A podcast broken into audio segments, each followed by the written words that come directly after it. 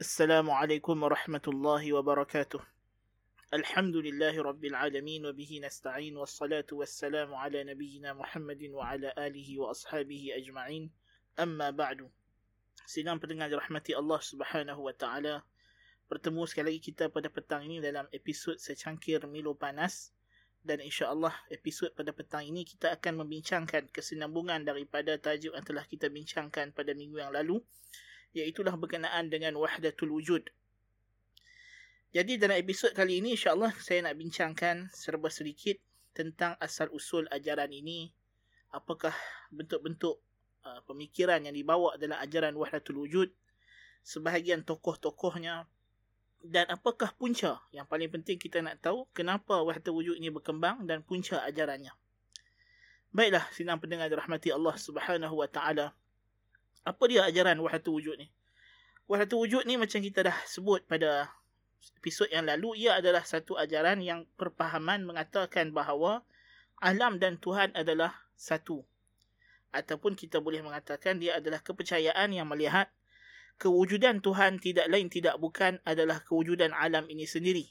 Ataupun kewujudan alam ini tidak lain tidak bukan adalah manifestasi atau penjelmaan daripada kewujudan Tuhan itu sendiri. So tidak ada beza di antara alam dengan Tuhan.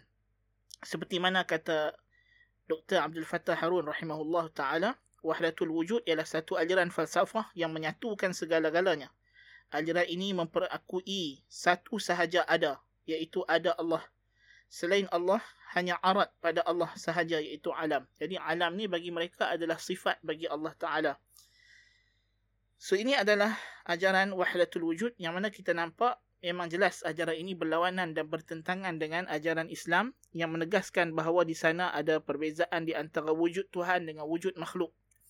Tuhan adalah pencipta, wujudnya azali, tidak ada sesuatu pun yang menyamai dengan Tuhan, laisa kamithlihi syai' wa huwa as-sami'ul basir. Walaupun Tuhan ini ada sifat, tetapi sifatnya adalah khusus untuk diri Tuhan, untuk zat Tuhan, tidak menyamai sifat-sifat yang ada pada makhluk. Adapun dari segi ajaran wahdatul wujud, sifat Tuhan ialah makhluk. Manakala Tuhan itu pada zatnya ketika ia asal wujud tidak ada sifat. Dan apabila Tuhan hendak menjelmakan dirinya, maka jadilah alam ini. Maka alam ini tidak lain tidak bukan adalah sifat Tuhan itu sendiri. So ini adalah fahaman wahdatul wujud. Dari segi tokoh-tokoh wahdatul wujud ini, yang terkenal ialah Ibnu Arabi yang dikenali sebagai Muhyiddin Muhammad ibn Ali ibn Muhammad bin Ahmad ibn Arabi Abu Bakar Al-Hatimi Al-Ta'i Al-Andalusi yang dilahirkan pada tahun 560 Hijrah dan wafat pada tahun 638 Hijrah. So dia lahir 560 dan wafat 638 Hijrah. Di mana Ibnu Arabi ini adalah boleh dikatakan pengasas sebenar yang telah meletakkan pelengkap batu asas bagi ajaran wahdatul wujud terutamanya kitabnya Fususul Hikam. Adapun dalam kitabnya Al-Futuhatul Makiyah, dia tidak mensarihkan secara jelas wahdatul wujud bahkan dia menyatakan di awal kitab bahawa akidah itu dia serak-serakkan dalam kitabnya. Dia tidak letak setempat. Berbanding dengan kitab Fususul Hikam, kitab Fususul Hikam ni dia mendakwa kata dia dapat daripada Nabi SAW. Na'udzubillah min dhalik. Lalu dia telah mengasaskan fahaman wahdatul wujud dalam kitab khusus hikam dengan lebih jelas, lebih terang dan nyata. Jadi uh, Ibnu Arabi dianggap sebagai pembawa sebenar dan peletak sebenar ajaran dan tapak asas wahdatul wujud dalam fahaman kesufian. Walaupun begitu, kita dapati sebelum Ibnu Arabi kecenderungan untuk mengatakan adanya kesatuan di antara Tuhan dengan makhluk sudah ada semenjak wujudnya ajaran tasawuf di peringkat awal kita dapati dalam sejarah tasawuf, sentiasalah tokoh-tokoh kesufian yang awal, mereka berhadapan dengan tuduhan-tuduhan yang sebegini. Mengatakan mereka mengatakan Tuhan dengan makhluk adalah sama dan seumpamanya. Tetapi kalau kita dapati di peringkat awal, ajaran tasawuf, dia menjurus kepada fahaman hulul dan ittihad. Yang ini mengatakan bahawa di sana adanya Tuhan dan makhluk tetapi kemudian Tuhan itu bersatu dengan makhluk. Ataupun makhluk tadi bersatu dengan Tuhan. Adapun ajaran wahdatul wujud, maknanya bagi mereka memang tidak ada perbezaan langsung sama sekali. Memang Tuhan itu adalah makhluk, makhluk adalah Tuhan. Ha, so ini adalah ajaran wahdatul wujud. Dia tidak ada di sana asalnya ini Tuhan, ini makhluk. Kemudian bersatu dua. Ha, tidak. Bukan macam fahaman Al-Hallaj yang mengatakan kononnya Tuhan masuk dalam badan dia. Atau sebelum itu fahaman Abu Yazid Al-Bustami yang mengatakan uh, dia bersatu dengan Tuhan yang sebut itihad. Walaupun ada sebahagian ulama melihat hakikatnya benda itu sama. Uh, maksudnya hakikatnya mereka yang membawa fahaman hulul dan itihad bukanlah mendakwa di sana ada dua kewujudan tetapi dari segi kasyaf Maksudnya setelah mereka melakukan riadah sufiah ini, aktiviti-aktiviti kesufiah ini, barulah mereka nampak hakikatnya tidak ada uh, tidak ada perbezaan di antara wujud Tuhan dengan wujud makhluk. So itu ada satu pandangan. Ada pandangan lain mengatakan memang ada perbezaan di antara uh, hulul dan itihad dan juga wahdatul wujud. Baiklah, dengan rahmati Allah Ta'ala. Di antara tokoh-tokohnya juga adalah Ibnu Sab'in. Abdul Haq ibn Ibrahim ibn Muhammad ibn Nasr ibn Sab'in al-Ishbili yang wafat pada tahun 669 Hijrah. 669 Hijrah. Dan di antara tokohnya juga ialah Al-Afif At-Tilimsani. Sulaiman ibn Ali ibn Abdullah ibn Ali Al-Kufi At-Tilimsani. Yang mana ini adalah murid kepada Sadr Al-Qunawi Ar-Rumi.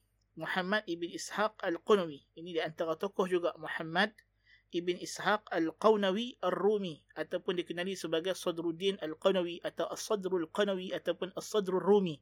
Dan As-Sadrul Rumi ini adalah anak tiri kepada Ibnu Arabi.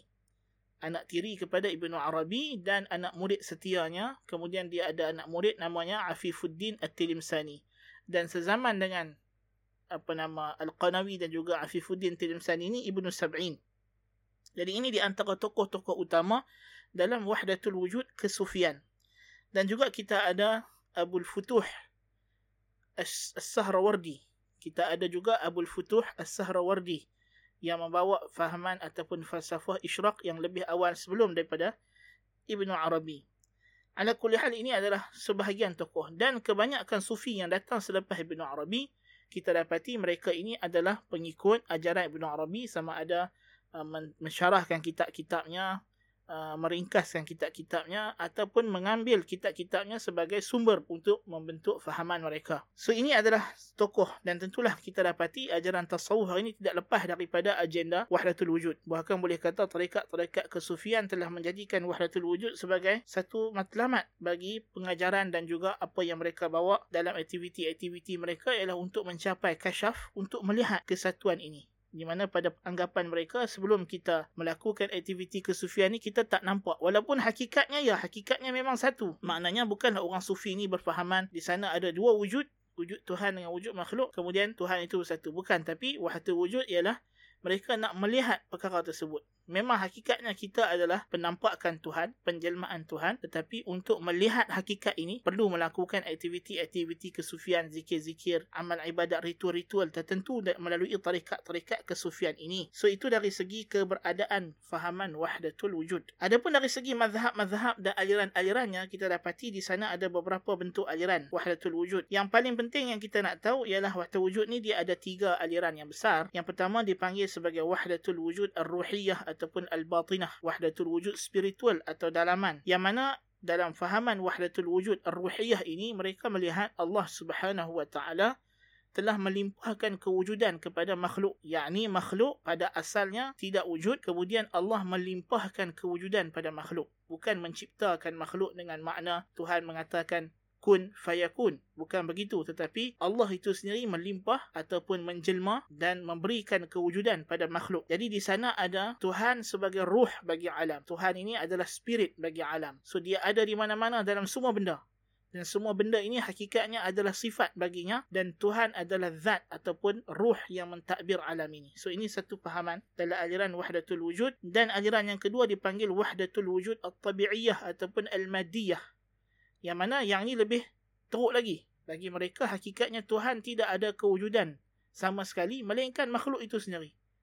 Dia tidak ada di sana macam Tuhan itu adalah ruh ataupun spirit. Dia tidak ada. Tuhan adalah wujud makhluk itu sendiri. Yang ni makhluk itulah Tuhan pada dirinya sendiri. Setiap makhluk adalah Tuhan. So, the, kita kata collection ataupun keseluruhan makhluk membentuk kewujudan Tuhan. Di mana Tuhan bukannya ruh. Jadi, mazhab yang pertama, dia melihat Tuhan adalah ruh bagi makhluk. Jadi, Tuhan itu ada satu entiti, kewujudan, tetapi dia tidak ada rupa, tidak ada sifat, dan makhluk adalah rupa dan sifatnya. Manakala makhluk ni pula dia tidak ada ruh maka Tuhan adalah ruh kepada makhluk. Yang kedua pula mengatakan tak? Hakikatnya makhluk adalah Tuhan Tuhan adalah makhluk. So itu adalah pahaman yang kedua. Pahaman yang ketiga dia panggil wahdatul wujud al-ishraqiyah ataupun al-faydiyah yang ini dia melihat Tuhan seperti cahaya. Dia berkata Tuhan macam matahari seperti matahari yang melimpahkan cahaya. So Tuhan disebut dalam ajaran ini sebagai Nurul Anwar, cahaya segala anwar, cahaya cahaya segala cahaya. Di mana bagi mereka makhluk tidak wujud, kemudian Tuhan menyuluh makhluk, menerangkan makhluk. Maka disitulah dengan disuluhnya cahaya Tuhan itu, kita semua nampak. Jadi hakikatnya kita ini adalah disuluh, diterangi oleh Tuhan, wujud kita. Jadi wujud Tuhan itu yang menyuluh kita, sebab itulah kita ni boleh nampak boleh di, boleh kelihatan ataupun di ke, apa nama penampakan kewujudan kita ini disebabkan pancaran kewujudan Tuhan. So dia anggap kewujudan Tuhan tu dia pun umpamakan macam cahaya disuruh kepada makhluk maka makhluk pun ha, keluar zuhur nampak dalam alam nyata kata. Itulah tiga aliran. So kalau kita tengok aliran yang dibawa oleh Ibnu Arabi ialah wahdatul wujud ar-ruhiyah. Di mana dalam mazhab Ibnu Arabi dia berpandangan Allah Subhanahu wa taala itu pada asalnya berada di dalam satu ke- keadaan yang tidak dapat dilihat, tidak ada sifat, tidak ada rupa, tidak ada apa-apa. Tetapi di dalam zat Tuhan, di dalam zat Tuhan ada ilmu. Ada ilmu, iaitu Tuhan mengetahui tentang makhluk-makhluk yang akan wujud ini. So bagi dia apa yang ada dalam ilmu Tuhan itu dinamakan sebagai a'yan sabitah ataupun benda-benda yang sabit. Dia belum wujud tetapi dia sabit, dia ada dalam diri Tuhan. Dia ada dalam zat Tuhan, dalam ilmu Tuhan yang disebut sebagai al-ma'dumu syai'un sabit. So dia bina ajaran dia daripada yang pertama rukun dia adalah benda yang belum wujud, dia sudah pun ada, sudah pun sabit dalam ilmu Tuhan. Kemudian apa yang berlaku? Tuhan melimpahkan kewujudannya ini Tuhan adalah wujud. Wujud adalah Tuhan. So bagi dia wujud itu apa? Wujud itu sendiri Tuhan. Bukan satu sifat yang berbeza bagi zat Tuhan. Zat Tuhan adalah wujud. So Tuhan melimpahkan kewujudan ini kepada a'yan sabitah tadi yang ada dalam ilmunya. Maka nampaklah makhluk tadi. Menjelmalah mereka ke alam nyata. Yang mana makhluk itu tidak lain tidak bukan. Adalah sifat-sifat dan nama-nama Tuhan itu sendiri. Sifat-sifat dan nama-nama Tuhan itulah makhluk. Jadi sebab itulah dalam falsafah Ibn Arabi, Tuhan memerlukan makhluk untuk ia boleh dilihat dan makhluk memerlukan Tuhan untuk mereka wujud. So Tuhan dan makhluk saling perlu memerlukan. Itu dalam fahaman Ibn Arabi. Na'udzubillah min zalik. So ini adalah fahaman Ibn Arabi. So bagi Ibn Arabi, hubungan di antara Tuhan dengan makhluk ialah Tuhan itu adalah keseluruhannya, makhluk adalah juzuknya. So kalau kita kata cuka, cuka terdiri daripada apa bahan? Kalau kita kata Milo, Milo terdiri daripada apa bahan. So, bila bahan dia dicampurkan, kita dapat ayak Milo. Tapi dalam tu ada apa? Gula, ada malt, ada coklat, ada susu. So, bila dicampurkan ni, kita dapat Milo. Dari ayak Milo. Tapi bila kita pisahkan, kita akan dapat ayak. Kita dapat serbuk Milo. Kita dapat gula. Kita dapat susu. Dan seterusnya. So, makhluk dengan Tuhan macam itu bagi dia. So, makhluk kalau kita campur semua, ini adalah Tuhan. Hakikatnya Tuhan berada mengelilingi mereka. Tuhan adalah ruh yang mentadbir mereka. So hubungan banyak dengan esanya Tuhan di sisi Ibn Arabi ialah seperti anggota tubuh badan. So tubuh badan ni ada banyak bahagian tapi hakikatnya dia bentuk satu badan. So itu fahaman Ibn Arabi. Dan kita ada juga fahaman yang dibawa oleh anak tirinya tadi. As-Sadrul Qunawi ataupun As-Sadrul Rumi. Yang mana As-Sadrul Rumi sedikit berbeza dengan puak tiri dia dia mengatakan tidak ada di sana a'yan sabitah. Tetapi bagi dia Allah adalah wujud mutlak yang menjalar ke dalam alam ini. So kita kata pada hakikatnya bila kita kata Allah adalah wujud mutlak wujud mutlak hanya wujud dalam akal. So what's the point dia kata di sini? Maksudnya kata Syekhul Islam Ibn Taymiyah dalam fahaman As-Sadrul Qanawi Tuhan tidak lain tidak bukan adalah makhluk itu sendiri macam mana kita tahu Tuhan itu wujud? Sebab kita tengok makhluk-makhluk-makhluk ni semua wujud. So Tuhan adalah mutlak. Dan makhluk adalah muayyan daripada kewujudan Tuhan. Sebab itulah kata As-Sadrul Qanawi, Tuhan tidak mungkin dapat dilihat sama sekali dalam keadaan dia sebagai Tuhan. Dia hanya boleh dirasai, dilihat, dicapai dalam bentuk makhluk, dalam bentuk banyak. Ha, jadi kalau Tuhan tu sendiri tak boleh. Kita tak boleh capai dia. Sebab dia ketika dia uh, wujud Tuhan itu sendiri adalah mutlak. Tidak ada sifat, tidak ada rupa, tidak ada nama, tidak ada apa semua. Dia hanya wujud sahaja. Tapi bila dalam bentuk makhluk, inilah dia. Tuhan hanya boleh dicapai dalam bentuk makhluk. Na'udzubillah min zalik. Dan kita ada mazhab ketiga yang lebih ekstrim. Itulah mazhab At-Tilimsani, Afifuddin Tilimsani, anak murid kepada As-Sadrul Qanawi. Dia kata hakikatnya tidak ada yang wujud melainkan Tuhan. Dan makhluk ini hanyalah waham atau khayalan. So bagi As-Sadrul Qanawi, kita ni tidak ada. Kita tak wujud. Kita ni hakikatnya semuanya Tuhan. Cuma ada orang dia mahjub, terlindung, tak nampak hakikat realiti tersebut. So itu kata Afifuddin At-Tilimsani. Manakala Ibnu Sab'in bagi dia sama juga alam Tuhan itu adalah satu wujud yang mutlak dan hakikatnya tidak ada kewujudan bagi Tuhan melainkan makhluk itu sendiri. Al-kullu Allah, semua benda adalah Allah. So tidak ada Allah melainkan benda yang kita nampak ini. Nasallallahu al-afiyah. Manakala kita sebut tadi dalam mazhab apa nama Isyraqiyah ataupun Wahdatul Wujud Isyraqiyah ini dibawa oleh Abu Futuh Yahya ibn Habash ibn Amirak Syihabuddin As-Sahrawardi Al-Maqtul yang dihukum bunuh pada tahun 578 Hijrah dalam bulan Rajab di atas akidah zindiqnya ini. Jadi dia kata wujud Tuhan melimpah ataupun kita kata wujud Tuhan telah melimpah kepada makhluk dan Tuhan adalah nurul anwar, cahaya segala cahaya yang menerangi, yang menyuluh kepada alam dan uh, apa nama dalam fahaman isyraq ini dia mengambil falsafah Al-Farabi dan juga Ibn Sina berkenaan peringkat-peringkat kewujudan makhluk daripada Tuhan. Kalau kita nak melihat sebahagian perkataan-perkataan mereka yang menunjukkan memang tokoh-tokoh yang kita sebut ni mempercayai wahdatul wujud. Sangatlah banyak dan kita tak naklah baca sangat perkataan mereka ini sebab dia penuh dengan kekufuran dan uh, syubhah. Ala kulli hal, kita baca juga sedikit masalahnya perkataan Ibnu Arabi ini saya nukilkan semuanya daripada kitabnya Fususul Hikam. Masalahnya dia kata al-arif man yara al-haqqa fi kulli shay bal yarahu 'aina kulli shay.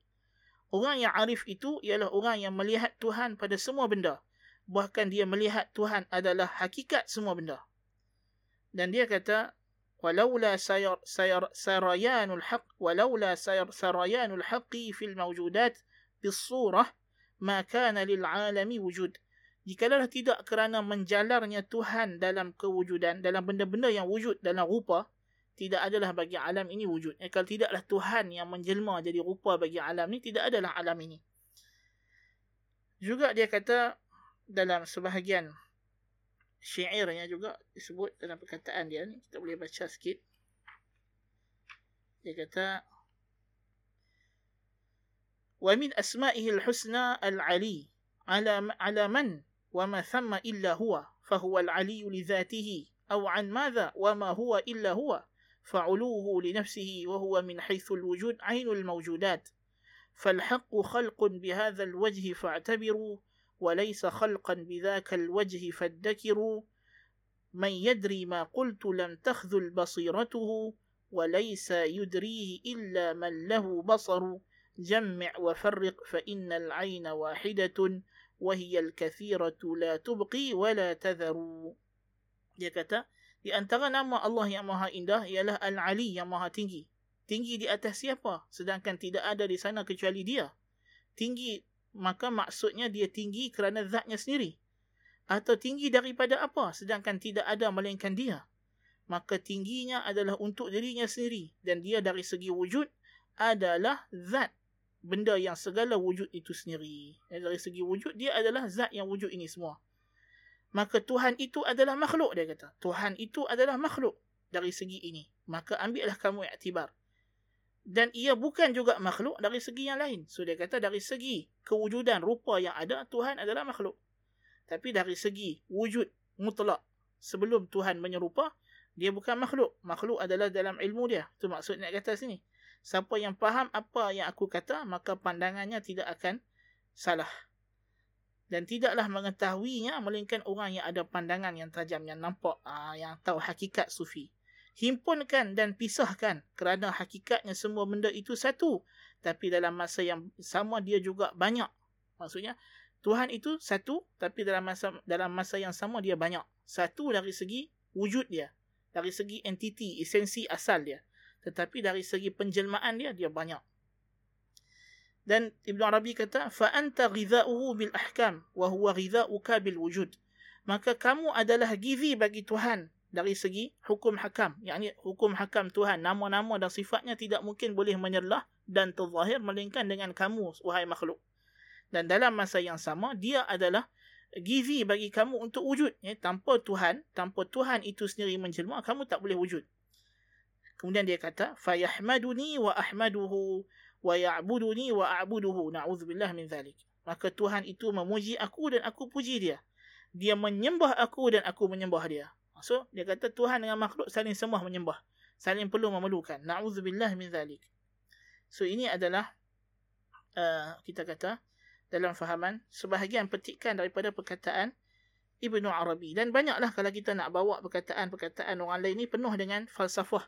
Yang kalau kita nak baca pun memerlukan kepada fahaman uh, falsafah yang mendalam yang kita perlu bincangkan untuk kita faham ayat-ayatnya ini. Uh, tetapi masalahnya Al-Afif At-Tilimsani diriwayatkan dia menyebutkan uh, al-Quran kulluhu syirk. Quran semuanya syirik. At-tauhidu fi kalamina. Tauhid dalam ucapan kami. Dan ditanya kepada dia, kalau semua benda ini adalah wujud yang sama, kenapa isteri halal tetapi kakak dan saudara perempuan tidak halal? Maka dia kata, sebab dah kamu orang yang tak nampak benda ini kata haram, kami kata haram. Tapi hakikatnya semuanya halal. Na'udzubillah min zalik. Satu hari dia berjalan dengan anak murid dia Ashirazi. Dia perlintah satu bangkai anjing yang berkurak. Lalu Ashirazi kata, adakah anjing kurak ini juga daripada Tuhan? Dia kata, tidak ada satu pun yang bukan Tuhan. Semuanya Tuhan. Na'udzubillah min zalik. Masalahnya Abdul Karim Al-Jili, penulis kitab Al-Insan Al-Kamil. Dia menyebutkan dalam satu syair dia, هو الموجد للأشياء وهو وجودها وعين ذات الكل وهو الجوامع dialah yang mewujudkan semua benda dan dialah wujud benda tersebut. Dan ain zat semua benda dialah himpunan baginya. Jadi maknanya bagi dia Tuhan adalah semua benda. Ha, kan? Tidak ada benda melainkan Tuhan. Naudzubillah min zalik. Dan di antara contoh perkataan wahdatul wujud juga ialah apa yang disebutkan oleh Ibnu Athaillah As-Sakandari dalam sebahagian kitab dia dia kata al-kainatu la tathbutu laha rutbatul wujudil mutlaqah. لأن الوجود المطلق إنما هو لله وله الأحدية فيه وأشبه شيء بوجود الكائنات إذا نظرت إليها بعين البصيرة وجود الظلال وإذا أثبتت ظلية الآثار لم تنسخ أحدية المؤثر disebut dalam kitab Lataiful Minan. Semua benda yang wujud tidak ada baginya martabat wujud mutlak. Kerana wujud mutlak itu adalah bagi Allah dan baginya lah ketunggalan dalam wujud. Dan benda yang paling hampir kamu nak faham perkara ini ialah dengan untuk kamu faham kewujudan makhluk dia kata ialah kalau kamu melihat dengan pandangan mata yang dalam tentang kewujudan bayang-bayang. Jikalau engkau isbat di sana ada bayang-bayang ha? ataupun kesan bayang-bayang itu tidak menafikan keesaan ataupun ketunggalan uh, muassir ataupun pemberi bayang-bayang objek yang jadi yang yang merupakan punca bayang-bayang itu. So itu di antara perkataan Ibnu Athaillahi As-Sakandari pengarang kitab Al-Hikam dan disebut dalam kitab Al-Hikam masa dia kata kaifa yutasawwar an yahjubuhu shay'un wa huwa alladhi dhahara fi kulli shay' Bagaimana kamu boleh tergambar bahawa ia dilindungi oleh sesuatu sedangkan dialah yang muncul dalam segala sesuatu? Kaifa yutasawwar an yahjubuhu shay'un wa huwa al-wahid alladhi laysa ma'ahu shay'. Bagaimana boleh tergambar bahawa ia dilindungi oleh sesuatu sedangkan dialah yang esa yang tiada sesuatu pun bersama dengannya. Ya ajaban kaifa yadhharu alwujudu fil adam. Ajaibnya bagaimana munculnya wujud dalam benda yang tidak wujud. Nas'alullah al-afiyah. Di antaranya Ali Ash-Shustari, Ash-Shustari, Ali Ash-Shustari An-Numairi, seorang tokoh sufi juga yang wafat tahun 668 Hijrah dia kata محبوبي قد عم الوجود وقد ظهر في بيض وسود وفي النصارى مع اليهود وفي الخنازير مع القرود wa fil hurufi ma'an niqat afhimni qat afhimni qat dia kata kekasihku yakni Tuhan telah pun meliputi semua benda yang wujud dia telah muncul dalam hitam, dalam putih dan hitam orang putih dan orang hitam dalam Yahudi dan Nasrani dalam babi dan juga kera nasallallahu alafiyah dan juga huruf-huruf bersama titik-titiknya fahamikanlah fahamkanlah aku sahaja fahamkanlah aku sahaja. Jadi dia dia mengatakan Tuhan wujud dalam semua benda naudzubillah min zalik ini adalah fahaman yang kita kata wahdatul wujud. Dan banyaklah di antara tokoh-tokoh wahdatul wujud ialah macam Abdul Ghani An-Nabulsi ha, dan juga apa nama Ibnu Ajibah pengarang kitab Iqadhul Himam syarah Kitabul Hikam oleh Ibnu Athaillah Sakandari dan banyak sebenarnya kalau kita nak bincang contoh-contoh perkataan wahdatul wujud tapi kita tak mau sebut banyaklah sebab dia perkataan kufur dan syirik yang melebihi daripada syirik Yahudi dan Nasrani. Na'udzubillah min zalik. Adapun dari segi apa nama sejarah tentang bagaimana wahdatul wujud ini hakikatnya kalau kita memerhatikan wahdatul wujud ini bukanlah akidah yang baru muncul dibawa atau dicipta oleh Ibnu Arabi tapi ia telah pun ada dalam ajaran Hindu masalahnya. Ini di antara agama yang paling terkenal lah dalam wahdatul wujud sehingga uh, apa nama Al-Biruni Abu Raihan Al-Biruni dalam kitab dia tentang perbincangan dia tentang agama Hindu dia menjazamkan bahawa penamaan sufi itu sendiri diambil daripada kumpulan sufia daripada India yang mana fahaman mereka adalah Tuhan dan makhluk adalah sama.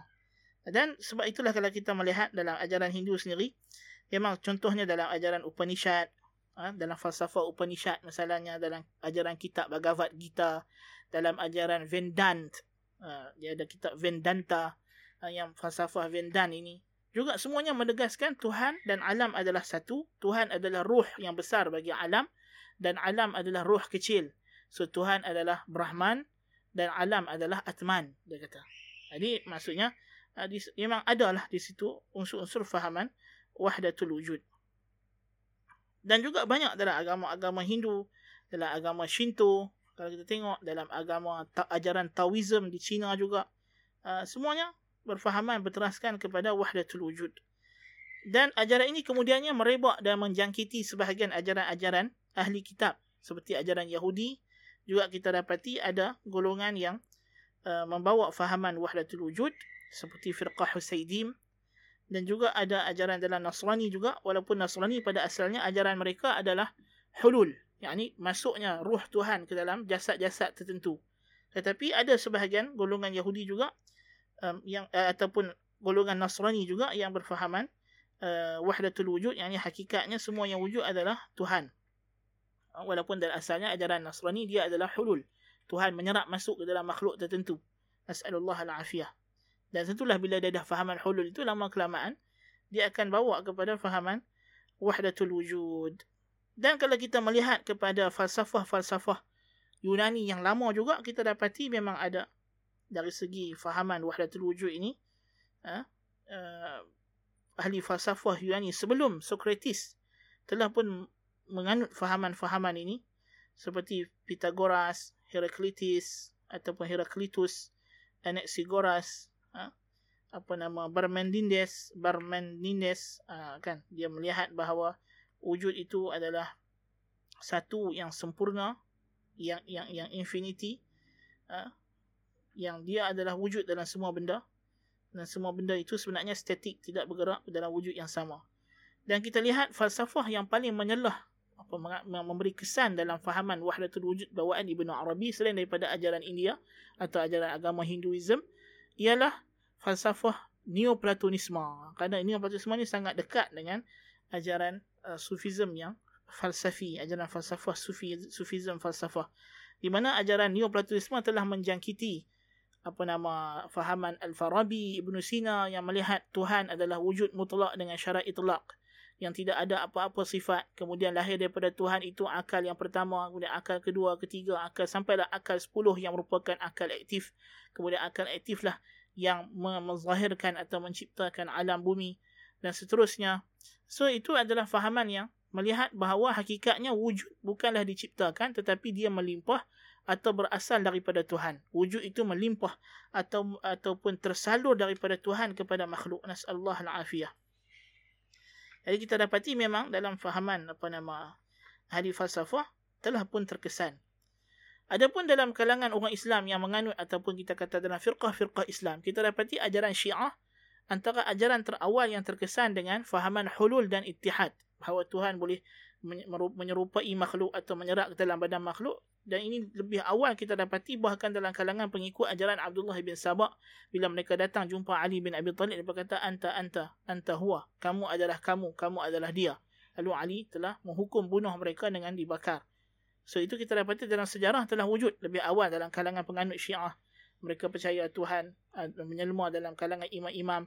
Dan kita dapati dalam ajaran syiah ada akidah Nur Muhammad. Yang mana Nur Muhammad itu adalah percikan ataupun limpahan daripada Tuhan. Kemudian Ibn Arabi ambil teori ini. Dan dia masukkan ke dalam ajaran wahdatul wujud. Jadi dari sudut pertama ajaran syiah sudah ada fahaman hulul ataupun ittihad. Dan kita dapati kemudiannya Abul Futuh As-Sahrawardi membawa pula fahaman apa nama falsafah isyraq yang mengasaskan kewujudan itu adalah pancaran daripada Nurul Anwar, cahaya segala cahaya itulah Tuhan. Dan falsafah ini di antara falsafah yang sangat mempengaruhi kerana diambil daripada falsafah Iran dan juga falsafah-falsafah Neoplatonisme digabungkan, dicampurkan. So, sebab itulah orang Syiah uh, begitu seronok dengan fahaman apa nama falsafah isyraq ataupun hikmatul isyraq ataupun disebut juga falsafah gnosticism yang melihat kewujudan itu adalah pancaran atau limpahan daripada Tuhan. Nasallahu al-afiyah. Tetapi kenapa boleh adanya ajaran ilmu wahdatul wujud ini ataupun ajaran sesat wahdatul wujud ini kenapa dia boleh merebak dalam kalangan umat Islam? So kita ada beberapa faktor. Di antara faktor yang pertama adalah kemunculan ajaran ilmu kalam. So kalau kita melihat ilmu kalam kemunculan golongan Jahmiyah yang awal, mereka lah yang mula menafikan perbezaan di antara Tuhan dengan makhluk apabila mereka mengatakan Tuhan tidak ada tempat yang khusus bagi zatnya. Sedangkan akidah ahli sunnah wal jamaah mengatakan Allah di atas arash terpisah daripada makhluknya. Yang Allah ada kewujudan yang tersendiri dan makhluk ada kewujudan yang tersendiri. Tidak bercampur, tidak bergabung. Ditanya kepada Abdullah ibn Mubarak rahimahullah ta'ala bagaimana kita hendak mengenal Tuhan kita. Dia kata kita kenal Tuhan kita dengan bahawa dia berada di atas arasnya terpisah daripada makhluknya. Bukan seperti perkataan Jahmiyah Tuhan itu di sini, di bumi. So Jaham Ibn Safwan pada fahaman dia Tuhan wujud fi kulli makan. Tuhan ada di mana-mana. Tuhan itu adalah spirit of the universe. Semangat alam. So boleh kata Jaham bin Safwan telah mula menampakkan pemikiran wahdatul wujud. Walaupun Jaham bin Safwan dalam masa yang sama, dia tidak mengatakan makhluk adalah sifat Tuhan. Ha, itu dia tak katalah. Bagi dia Tuhan memang tidak ada sifat. Tuhan adalah satu kewujudan, kerohanian, kewujudan akal yang kita tak boleh capai. Tidak ada apa-apa sifat fizikal, tidak boleh dilihat, tidak boleh didengari, tidak boleh, tidak boleh, tidak boleh. Tetapi dia ada di mana-mana. Ha, so itu fahaman Jahal bin Safwan. Tapi Jahal bin Safwan tak kata makhluk adalah sifat Tuhan. Tetapi dia yang membuka pintu itu. Dia memberi tapak kepada golongan kemudian kerana hakikatnya fahaman Jahal bin Safwan ini diambil daripada fahaman falsafah idealisme, falsafah rasionalisme yang melihat di sana ada kewujudan baru ataupun kewujudan tersendiri bagi alam akal yang diambil daripada fahaman uh, apa nama Plato dan fahaman-fahaman ajaran-ajaran ketimuran. Ini kita telah bincangkan dalam siri perbincangan kita tentang Jahmiyah. So ini di antara punca juga apa nama ajaran Jahmiyah, ajaran ilmu kalam dan kita dapati tadi Ibn Arabi telah mengasaskan pemikirannya di atas teori al-ma'dum syai' yang tidak wujud itu adalah sesuatu. Maksudnya benda yang tak wujud. Sebelum dia wujud, dia adalah sesuatu dalam ilmu Tuhan. Ini asalnya dibawa oleh Mu'tazilah. Ini adalah fahaman dalam ajaran Mu'tazilah. Demikian juga disebut oleh Dr. Abdul Fattah Harun rahimahullah ta'ala di antara teori Ibn Arabi juga dibina di atas teori jawahar dan arat di sisi Asy'ariyah. Bagi dia Tuhan adalah jawahar bagi alam yang tidak tidak ada rupa, tidak ada sifat kerana jawhar fard yang dalam ilmu kalam ini, jawhar fard ni dia sesuatu yang sangat misteri. Dia tidak ada rupa, tidak ada sifat, tidak ada saiz, tidak ada bentuk dan sebagainya, sebagainya.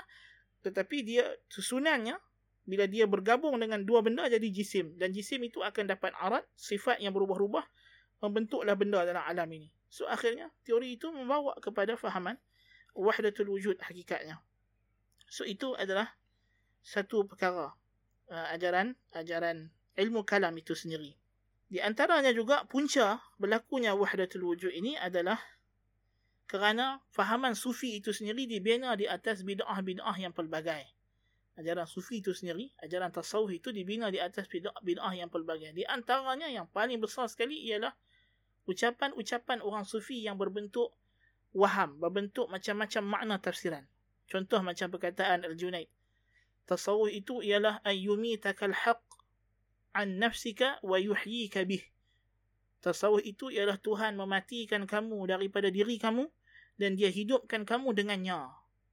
Ada orang sufi kata tasawuf itu ialah antakuna ma'allahi bila alaqah. Engkau hendaklah bersama dengan Allah tanpa sebarang hubungan. Ada yang kata antakuna ma'allahi bila hum. Engkau hendaklah bersama dengan Allah tanpa mereka. So ayat-ayat yang macam ni sama-sama. Sebab itulah kata Al-Balkhi, salah seorang ulama Mu'tazilah dia kata, aku dapati di Baghdad ada seorang syekh kamu yang mana dia ni macam-macam orang datang dengar majlis dia orang sufi, orang falsafah, ah, orang falsafah datang ke majlis dia sebab perkataan dia yang begitu rumit ataupun begitu orang kata apa rumut tidak tidak jelas sama-sama. Ada orang yang suka balarah, suka bahasa yang indah, mai duduk dengar majlis dia sebab ayat-ayat dia. Dan ada orang yang datang kerana ilmu kalam. Dan dia kata setiap orang balik daripada majlis Al-Junaid Al-Baghdadi ini, mereka mentafsirkan kalamnya mengikut fahaman mereka masing-masing dan satu pun tak kena.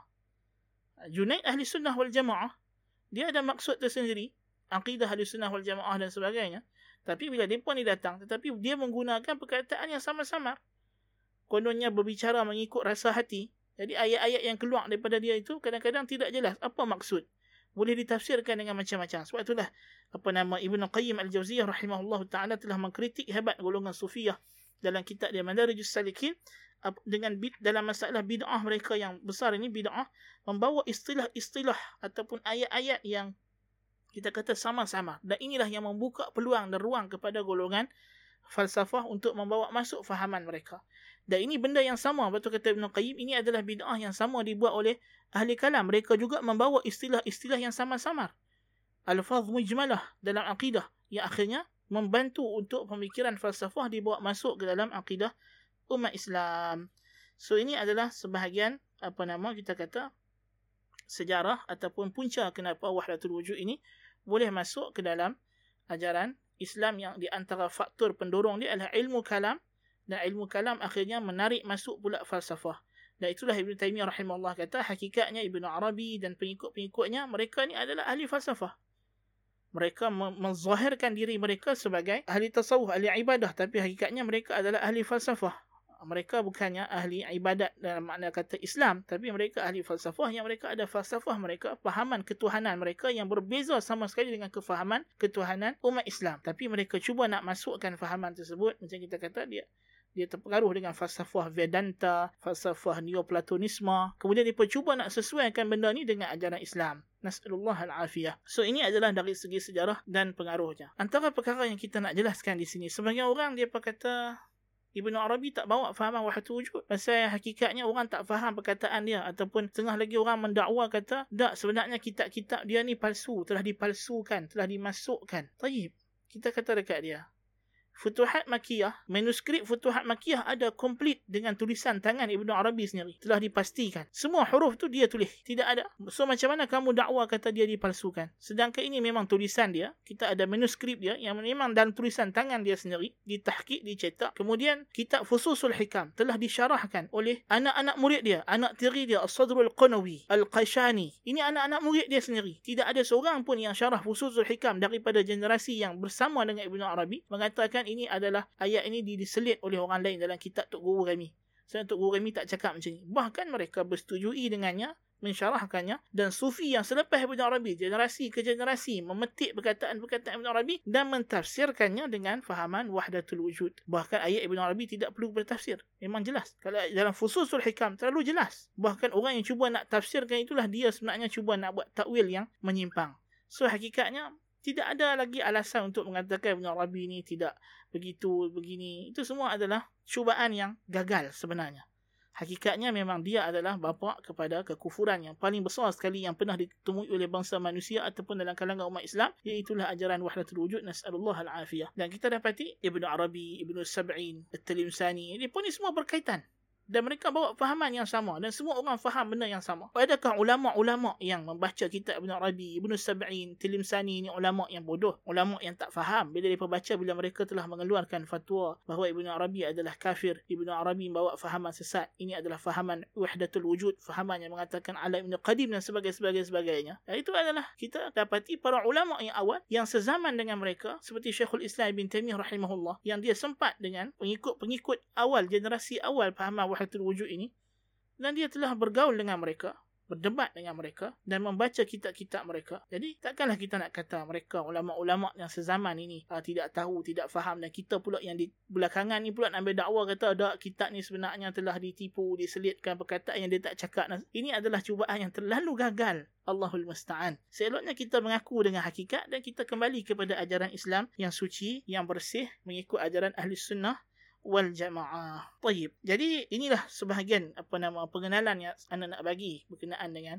fahaman wahdatul wujud ini sebagai pengenalan asas untuk kita tahu siapa pembawanya, apa dasarnya, apakah asal usul susur galur ajaran ini dan dia bukan datang daripada ajaran Islam sebenarnya.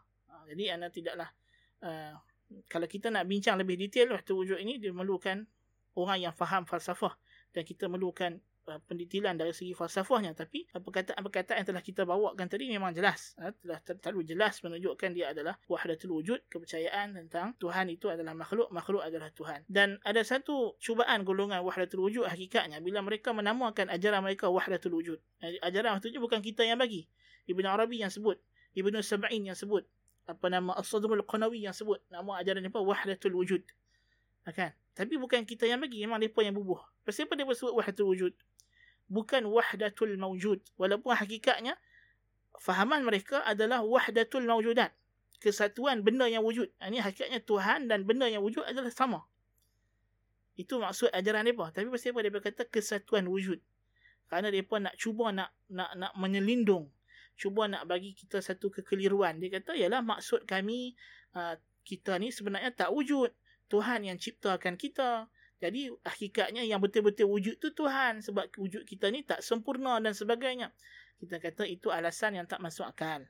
Kerana wujud Tuhan dan wujud makhluk adalah berbeza. Tuhan ada wujudnya, wujud makhluk ada wujudnya. Setiap makhluk ada kewujudan tersendiri. Kita tak boleh kata di sana ada wujud yang mutlak. Wujud mutlak ni khayalan akal. Akal faham makna wujud ialah ada. Itu saja.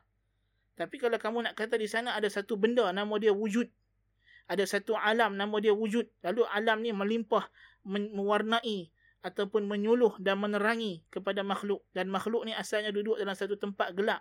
Dia tidak nampak. Tapi bila datang cahaya ni nama dia wujud maka makhluk akhirnya nampak. So kita kata ini bukan konsep penciptaan yang diajarkan dalam Islam. Islam mengatakan Allah Taala itu mencipta makhluk yang memang makhluk itu tidak wujud. Hal ata 'ala al-insani hinun min ad-dahr lam yakun shay'an madhkura manusia memang tak pernah wujud. Allah Ta'ala ciptakan. Jadi itu adalah ajaran Islam. Adapun dalam ajaran wahdatul wujud, hakikatnya makhluk wujud dalam Tuhan. Dan Tuhan itu sendirilah kita kata sempadan makhluk atau Ibn Sab'in kata Tuhan itu macam bulatan dan kita duduk dalam bulatan itu. Ini bulatan tu tak ada rupa. Makhluk dalam bulatan tu yang ada rupa-rupa-rupa-rupa. So tengok fahaman dia macam itu. Ini bukan ajaran Islam. Nas'alullah al-afiyah. So hakikatnya tidak adalah kamu nak kata dia wahdatul wujud ke, wahdatul mawjud ke, hakikatnya benda itu adalah sama sahaja. Wallahu taala alam bisawab. Mudah-mudahan penjelasan yang tidak seberapa ini pada petang ini bolehlah memberi kita sedikit maklumat dan pencerahan berkenaan dengan perkara tersebut. Qultu lakum ma sami'tum subhanakallahumma bihamdika asyhadu an la ilaha illa anta astaghfiruka wa atubu ilaik. Wassallallahu nabiyyina Muhammad. Wassalamu alaikum warahmatullahi wabarakatuh.